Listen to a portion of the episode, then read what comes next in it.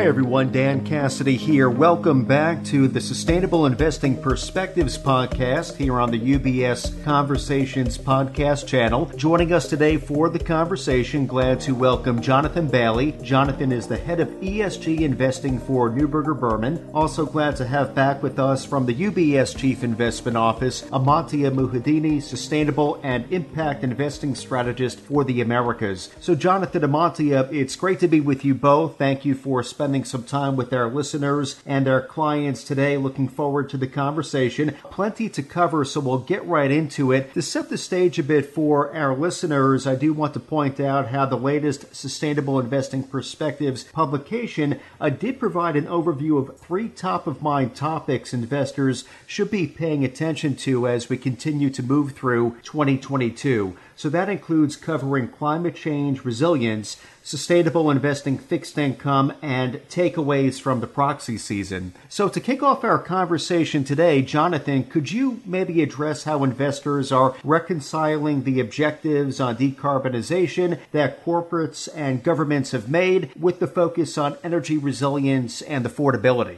Absolutely, Dan. It's, it's lovely to be with you today. You're right to point out that we do have some pretty um, uh, significant challenges around energy resilience, uh, national security, and affordability. Um, you know, fortunately, as we record this, uh, the price of, of, gas at the pumps has come down a little bit off its highs, but it's still at levels that are challenging for ordinary, hardworking uh, Americans. Um, and so, you know, one of the realities is that the transition to a net zero future uh, is not something that's going to happen overnight. And there is going to be a role for uh, oil and natural gas uh, for uh, the, the, decades to come. Um, but that doesn't mean that the economics uh, of uh, low carbon and renewable energy sources aren't incredibly compelling.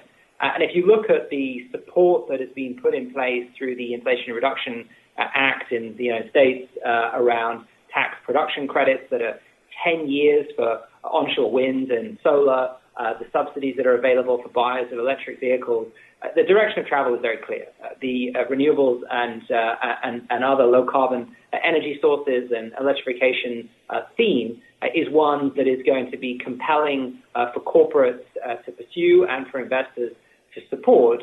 but over the short term, clearly traditional energy sources are going to continue to have opportunities to, to provide return for investors um, and to be an important part of the energy mix. Um, so, uh, you know, I think ultimately investors need to be able to sort of manage those dual time horizons uh, while picking the uh, energy companies over the short term who are themselves thinking about that transition, are disciplined about capital allocation, are returning capital to shareholders, and are exploring credible paths to net zero in their own business models you know, rather than sort of uh, ignoring uh, that shift in the economics that, that is really inevitable ahead of us. Thank you for that, Jonathan. Uh, speaking of climate change, this summer we've seen record breaking heat waves, floods, droughts, wildfires. It does seem like the future in many ways is already here. As I'm speaking, I'm crossing my fingers for some rain today as uh, my greenscape is now brown. So, Amantia, which types of companies or sectors do you see as most resilient or even most vulnerable to both the short term and long term consequences of climate change? Thank you, Dan. Good question, and, and you're right. We are we are crossing our fingers for for just uh, weather that that is better, uh, you know, what, that weather that we're used to essentially, and that our infrastructure has been developed around. Um, and in some ways, as, as I hear uh, kind of Jonathan share his remarks, which which are very much aligned with our view as well, some of these the longer term time horizon that we have consistently been talking about has been tied to this idea of climate change and climate mitigation, the energy transition. In other words, how do we move to that future where we are limiting the effects of of shifting climate change, and we are we are prepared for that uh, kind of future that is more sustainable, more tenable. The, the reality, however, is that as we're seeing some of these effects materialize in our day to day right now, and you know, with this summer being one example of large parts of the world being under um, heat waves uh, that, that have had significant negative impact, then we start to ask this this other question, which is in addition to investing for the longer term uh, climate mitigation, then what are the companies that are also helping us prepare and position for the existing uh, resilience or adaptation to the shifting climate? So as we think of this, you know, one example com- comes to mind of um, this uh, suspension bridge uh, over the River Thames in, in London that uh, is one of the oldest uh, suspension bridges in, in Europe. It's over 135 years old. And it recently, uh, in July, was wrapped in foil to protect it from some of the hottest temperatures that were ever kind of seen on record in London. Um, this wrapping of the bridge in foil, in some ways, that's the metaphor, or hopefully the actual kind of technology that, that we're looking for. Um, and as we think of what are these technologies, what are these solutions, uh, we group them broadly in three areas. So firstly, we think that there are opportunities in this area of, or subset of uh, climate adaptation that ties to those companies that are helping manage the costs of climate change. So an example here is looking for um, securities that are exposed to energy efficiency, for example, from you know thinking of heat pumps pumps to, to building insulation. Um, the type of innovations or, or kind of retrofitting often applied to uh, to real estate that can help keep down uh, costs of, of energy by, by reducing the amount of energy that is actually used. And by the way, this also potentially can help uh, on the climate mitigation front by, by capping uh, carbon emissions released. So that's one category. A second category is tied to retro rebuilding infrastructure. So as I was talking about that one example of the bridge wrapped in foil, you know, what does actual uh, investment in things like fl- flood protection or urban heat reduction uh, through through investments like green roofs or through or, or investments in drought prevention or water improved water filtration systems, right? These are all infrastructure type um, solutions that will need to be implemented sooner rather than later. And the companies that are exposed there, we think, uh, w- would benefit uh, helping provide some some of the solace that we need. And then finally, third here, um, financing of of this adaptation. So market participants are likely to turn to green bonds, in our view, uh, to help finance some of this investment that, that is required for climate resilience efforts as well as climate mitigation efforts. So the providers of um, things like climate risk insurance may have good exposure here, but also broadly on, on the fixed income side, this area of green bonds for the longer term uh, could, could, could also benefit here, even as we think through this climate resilience lens. So these are some of the three buckets that we've been looking at, and, and they tie to some of our longer term investment themes as well. They're just subsections of the themes tied to energy efficiency or clean air and carbon reduction, or even, you know, as we think more broadly outside of carbon to the other systems that support us in our impacted water scarcity, waste management, all of these areas where the innovation is needed in order for us to, to adapt. Thank you, Amantia, for that perspective. If we move through the topics a bit, in addition to recent climate events, the August Sustainable Investing Perspectives publication uh, does touch on the recent proxy voting season. We've covered this topic in years past, though this year we've seen record breaking resolutions filed. Uh, the average investor support on ESG issues has fallen here in 2022, so some might assume this indicates that the market is turning away from sustainability. Amantia, can you explain why we should look at this differently? Yeah, of course, and, and I think what, what you're hinting here at, at in your your in your question um, is uh, the fact that at the headline level, as we looked at um, the the outcomes uh, of the now wrapping up uh, 2022 proxy season. Um, the, the, the outcome was that the average support for E so environmental and social resolutions that were filed was lower compared to last year. And in fact, uh, it kind of moved back down to about 2019 uh, levels based on, on data from, from Politico as well as a few other data providers. Um, not only the average support uh, from shareholders at these shareholder meetings was lower, but also the proportion of resolutions that reach, that achieved that 50% plus support um, uh, was also smaller. Uh, so fewer of the resolutions passed and became uh, kind of approved by shareholders as, as compared to the total. Um, now, that's the headline numbers. And we've seen a lot of commentary, and it's fair to assume that based on these headline numbers, it means that the market and, and you know shareholders are coming into companies and they're saying, you know, no need to keep running so quickly on sustainability. Well, that's a fair assumption. We don't think that's a fair assumption. And in fact, we, we don't actually see this, to your point, and as you're, as you're noting, we don't see this as a negative indicator uh, or on how we should perceive the maturation of the sustainable investing space. And there's three data points here, three things that we're looking at to support our view. So firstly, um, one of the things that, that we noted for 2022 was that it was yet again a record year in terms of the number of resolutions in total on environmental and social issues that were filed this year.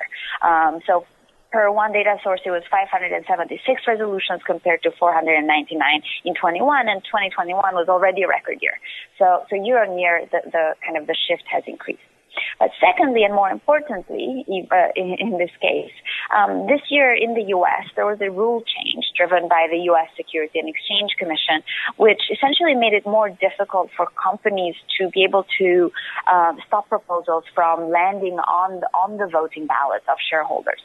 Um, companies um, have been able to not allow a proposal to go to vote for reasons such as, you know, the, maybe the company could argue that, that the proposal was already implemented. Uh, so they had already taken action or the proposal was redundant to something else. It wasn't adding value. And with this rule change, what it meant this year, according to data covered by Politico, was that um, uh, in, in 2021, companies were able to remove about 50% of the total filed proposals, and as compared to 16% this year which means based on the technicality, essentially, more ballots, uh, more resolutions ended up on the ballot. Um, but some of these resolutions may have not necessarily been good quality resolutions, right? Some of them may have indeed been redundant, uh, or may have already been resolutions that companies have acted on, which means that just looking at that headline, uh, lower proportion of support isn't, we're no longer apples to apples. And so we think that's not the right um, uh, kind of uh, data point uh, and, and insight together. Secondly, and really tied to the above change, um, one of the shifts that have been observed in the industry is the fact that a lot of these resolutions have shifted gradually from demanding disclosure and transparency from companies on sustainability issues to taking uh, more directive actions as, as some uh, market participants and investors are, are requiring companies to move quickly uh, towards towards action and implementation. So it could be that this is a shift that, that will matter for the longer term. It's certainly one that we'll continue to monitor. Um, and it could also be that in the current environment of economic uncertainty, broad shareholders wanted to see companies continue to disclose and be transparent, but also we're saying let's let's wait and see uh, on what what it means to actually move to to implementation on some of the commitments. And then third, um, you know, as one of the, the data points that is also important to note about this shareholder proxy season is that uh, while there was a you know total absolute larger number of resolutions filed, um, the number of um, resolutions that was withdrawn after being filed um, was was also high this year, and the ratio remained the same as last year. What does this mean? Why is the resolution withdrawn? Well, often a shareholder will file a resolution and then they'll continue an engagement with the company uh, and then come to an agreement where we, you know the, the shareholder withdraws essentially the resolution and the company uh, possibly makes progress or kind of continues to commit on the elements in that resolution. Um, if that is what is happening, if that if that is what is draw, kind of leading to some of these withdrawals, that we see as a positive uh, in terms of what kind of shareholders are able to achieve in engaging with companies. We do not see it as a negative indicator. So all of these three facts put together tell us that the proxy season this year, you know, indicated number one, there's still increased focus and interest and attention to sustainability. And number two, perhaps more conversations are still continuing to happen in the background to move the market forward in a sustainable way. Well, thank you, Amantia, for that clarity and for sharing those takeaways. Jonathan, to welcome you back into the conversation to hear your take a bit on this, can you provide some further insight into shareholder engagement trends? Uh, maybe some examples of corporate issues that investors are most focused on. What have you been picking up on there? Yeah, absolutely. I mean, one of the things that Neuberger Berman that we've been very focused on over the last three or four years has been um, advanced vote disclosure. So, um, you know, not just waiting until uh, you get to the end of the season and, and your votes get tallied up into some t- statistics, but actually to say ahead of the meetings, here are the, some of the important votes, and here's how we're going to vote on behalf of clients, and, and here's why. Um, and then, you know, obviously, um, you know, sometimes we end up in the majority, sometimes we don't. Um, but we are giving the company and the management team and the board, uh, and um, obviously um, our clients, um, a lot of clarity and transparency about uh, what we think is good practice and, and what is not. Um, and so, you know, we we in this season, the 2022 season, went through this process at about 60 or so different uh, companies uh, on a, a, wide range of topics. Um, we can start with a, an example or two on the environmental side um, to, to, continue the focus there. Uh, and I would agree with, with many of the points that Amantia was making uh, about uh, the nature of some of the proposals to change this year. Um, you know, more focus, for example, on, on scope three uh, targets um, uh, rather than necessarily just disclosure. Um, and you know, there were cases where where we ultimately you know, didn't didn't find the proposals as compelling uh, as we might have done in previous years. But that doesn't mean that there wasn't uh, an opportunity to encourage companies to take appropriate steps. Um, so, for example, at uh, Costco, um, a, company that, those of you who, who followed sustainability trends um, over the, decades, you know, may have thought of as being a bit of a darling of the uh, ESG world has actually you know fallen behind a little bit, uh, and certainly compared to the huge attention and focus that Walmart and others in the retail space have put on uh, reducing their emissions, improving transparency through their supply chain, uh, and uh, ultimately, as a result, you know, improving their carbon intensity. Um, Costco had fallen behind on that, and so you know we supported a proposal uh, around uh, climate reporting and disclosure um, at Costco, which which did gain uh, majority support uh, in the end, and and laid out you know where we felt uh, the company and management needed to to take further action.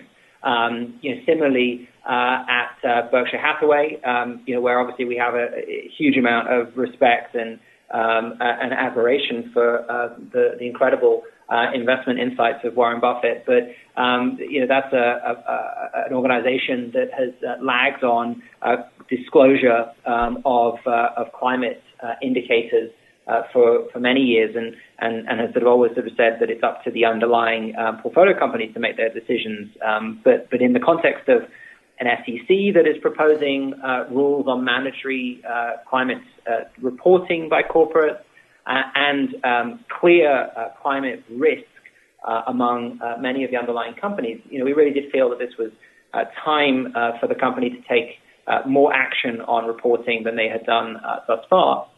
Um, and the result of that proposal, you know, unsurprisingly, you know, the, there's a, a lot of, of, of stock owned by insiders um, so the result was, was unlikely to have um, uh, been a, a, majority overall, uh, but about 47% of the independent shareholders did support the environmental proposal uh, there.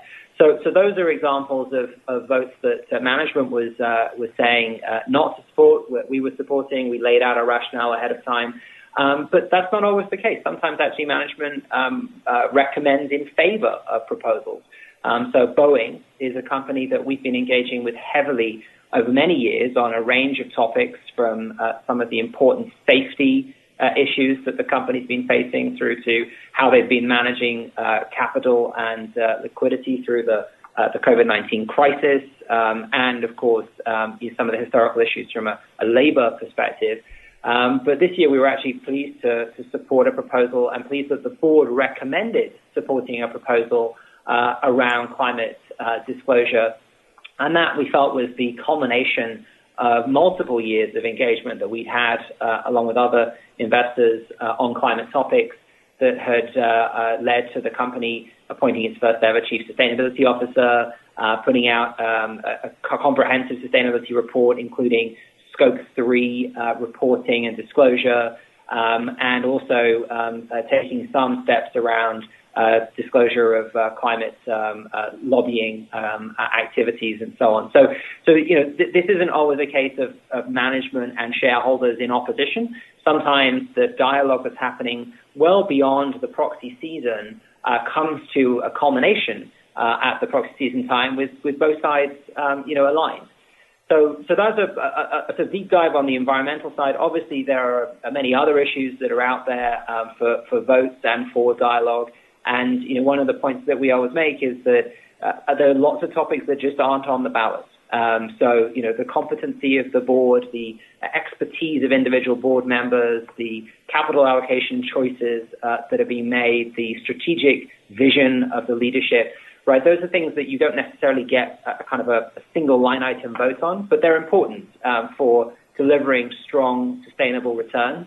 Uh, and so those are areas that we're in discussion uh, with management teams uh, on, you know, week in, week out, thousands of meetings a year. Um, and so, you know, sometimes the statistics on, you know, your say on pay votes or your shareholder proposal votes sort of miss some of that um, really important work that, uh, that, that shareholders are, are undertaking uh, throughout the year. Jonathan, thank you for that transparency, sharing with us those examples and your perspective. So, Amantia, if we switch gears a bit to focus on the third and final topic highlighted within August Sustainable Investing Perspectives, uh, this does regard trends we've been seeing within sustainable fixed income recently. So, Amantia, could you please maybe touch on some of the ways that ESG bonds are developing into a dynamic asset class? Yeah, of course. Thanks, Dan. And, and I'll say, as, as, we often do in our SI Perspectives podcast, uh, we're, we're covering sort of in a, in a whirlwind way lots of different topics here. But uh, one of the questions that, that has come up when it comes to sustainable investing bonds is really tied to the question with which we started the proxy voting uh, discussion just five minutes ago, right? It's the question of is uh, is the scheme behind the kind of the, the you know the, the wind that is supporting SI is it starting to slow down?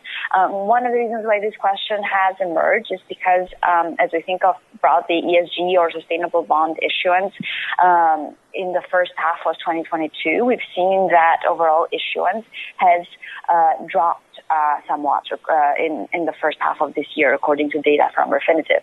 Um, so as we look at this and we look broadly at the macro scenario, what we think is that uh, this decline um, should not be, again, taken as signifying um, diminished interest in ESG or sustainable bonds relative to other debt securities.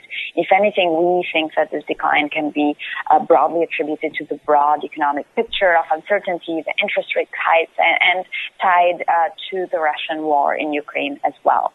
And, you know, in fact, as despite the overall market downturn that we experienced uh, this year, um, the longer term focus on sustainable bonds, in our view, seems to be strong. Um, one of the data points here was looking at a survey administered and published by the Index Industry Association that noted how three in four uh, uh, investment managers surveyed um, are looking to implement ESG or sustainable investing within fixed income strategies today. And this is up from 42% in 2021, according to the same survey provider. So this is just one of the ways in which one can look at um, the traction and focus on sustainability in the fixed income spaces as one part of the broader markets um, that tells us um, just broadly where, where the market is going and what the options will look like for investors, for asset owners, as they're looking to invest sustainably and they're looking to have diversified portfolios as well.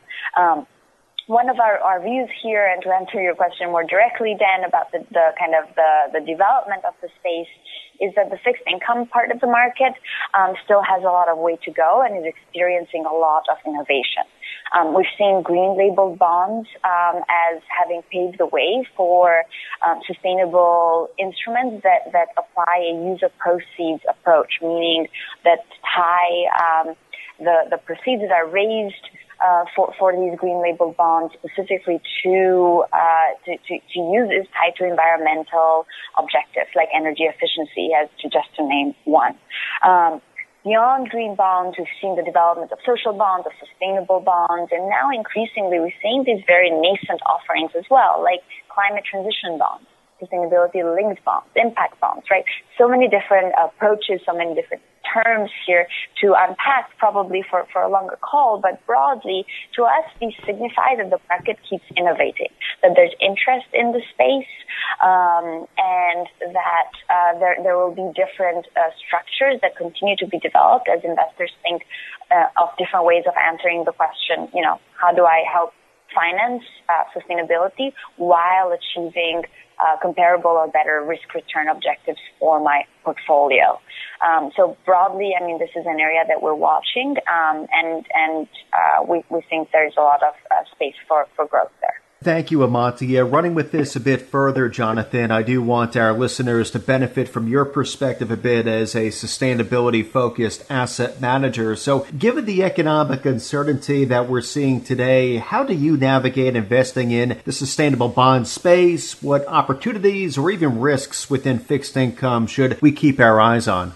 I mean, ultimately, we, we do need to keep in mind that any green or sustainable or label bond, um, you know, ultimately is uh, is going to be, you know, recourse to to the parent, right? And so um, you do need to evaluate them with the same financial discipline as you would a non-green or sustainable uh, bond. Um, and and so, you know, if if we're in an environment with you know, economic slowdown in in certain markets um, and uh, although the, obviously you know, many companies are in a much stronger position um, given the support that came through during the, uh, the COVID-19 crisis uh, than was the case in, in 2008, 2009, um, you know, you do need to keep that in mind that, um, you know, just being a sustainable uh, issuance alone is, is, is not necessarily a sign of a, a stronger financial uh, resilience.